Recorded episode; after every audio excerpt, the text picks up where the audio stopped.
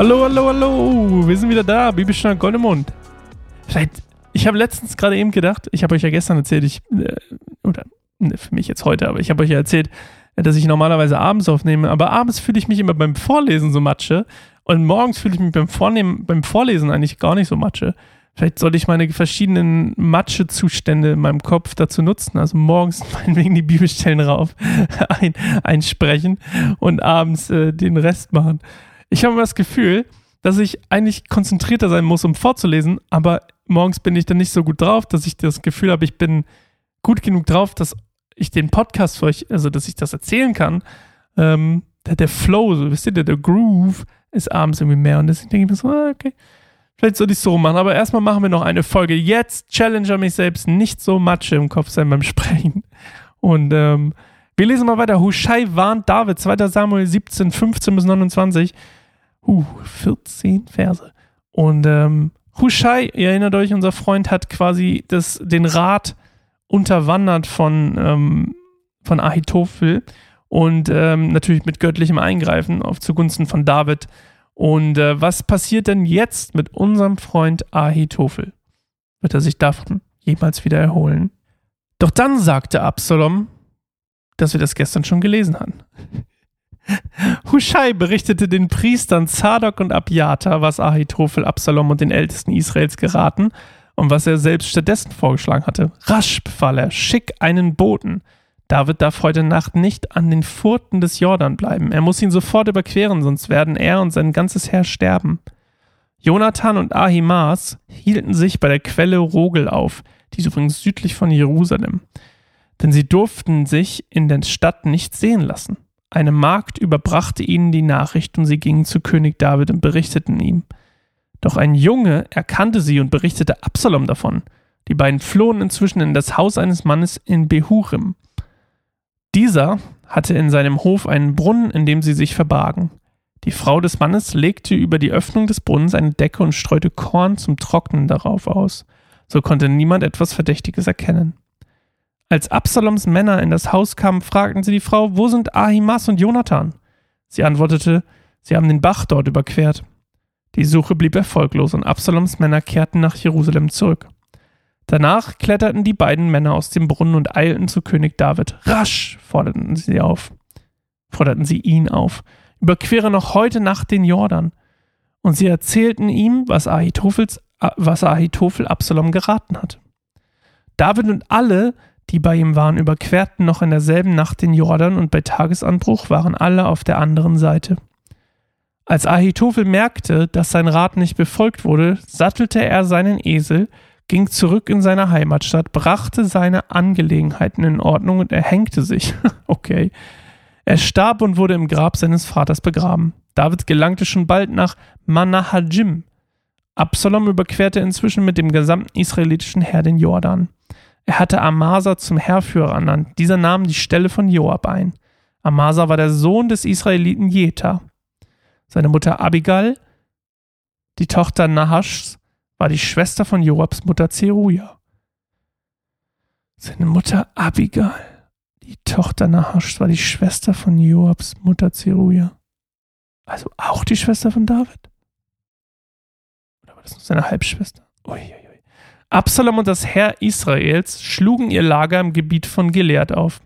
Als David in Manahajim ankam, wurde er schon von Schobi, dem Sohn Nahaschs, aus der ammonitischen Stadt Rabbah, von Machir, dem Sohn Amiels, aus Lodabar und von dem Gileaditer Basilei aus Roglim empfangen. Schlafmatten, Töpfe, Schalen, Weizen, Gerste, Mehl, geröstetes Korn, Bohnen, Linsen sowie Honig, Butter, Schafe und Käse brachten sie David und seinen Männern.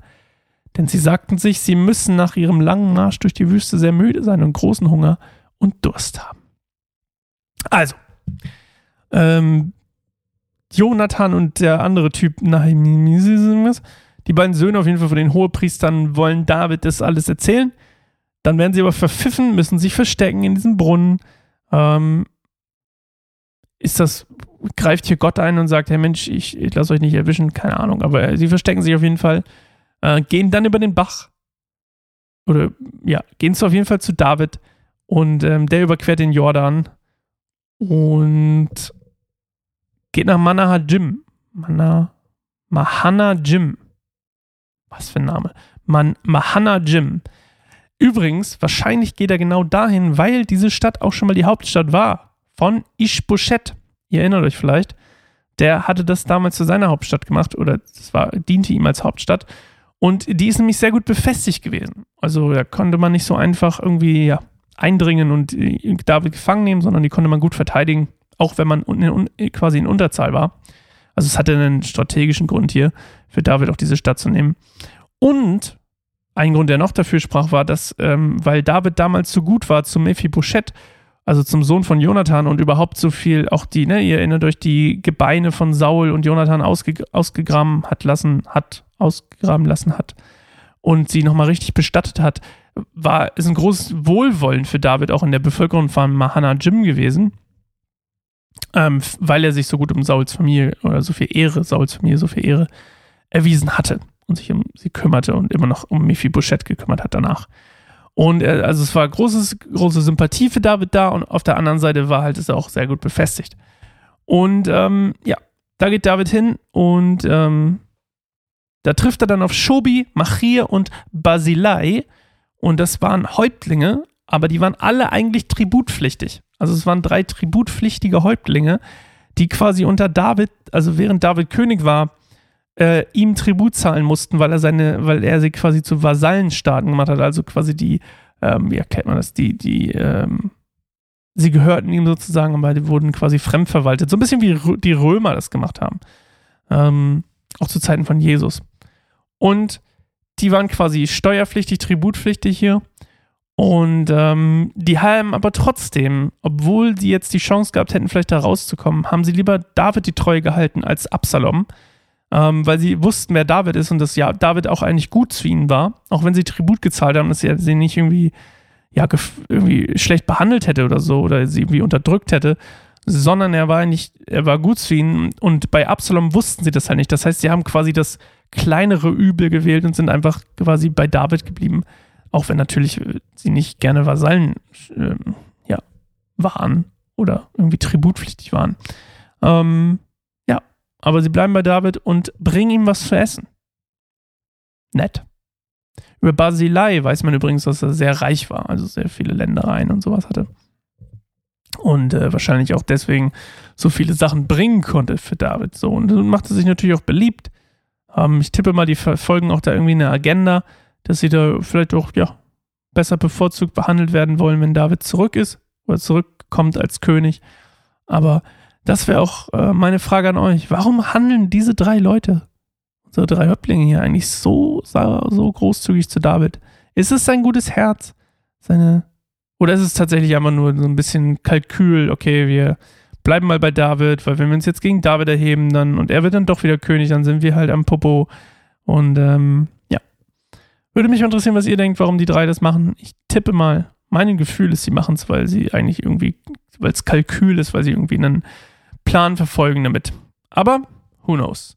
Wir hören uns morgen wieder zu einer neuen Folge Bibelstunde Gold im Mund und dann geht's wieder um unseren Freund Absalom. Was passiert mit Absalom, der mit dem ganzen Heer Israels gerade zu David nach Manahajim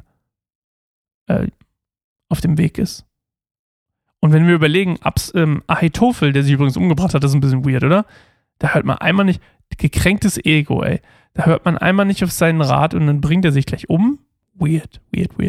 Keine Ahnung. Vielleicht hat er auch gemerkt, dass Gott ihm da quasi in die Karten gefahren hat und er hat jetzt so viel Reue, dass er, weiß man auch keinen Sinn. Das ist eigentlich eine viel bessere Frage für euch. Warum hat sich Ahitofel umgebracht? Das würde mich was ihr da denkt, würde mich immer total interessieren. Nach einem Mal den Rat nicht befolgen, warum hat er da irgendwie, wahrscheinlich denkt er, er hat seine Macht oder seinen Einfluss irgendwie verloren, oder? Aber das würde mich mal interessieren, was ihr denkt. Warum hat sich denn Ahitofel noch einmal, dass sein Rat nicht gehört wird, umgebracht? Crazy.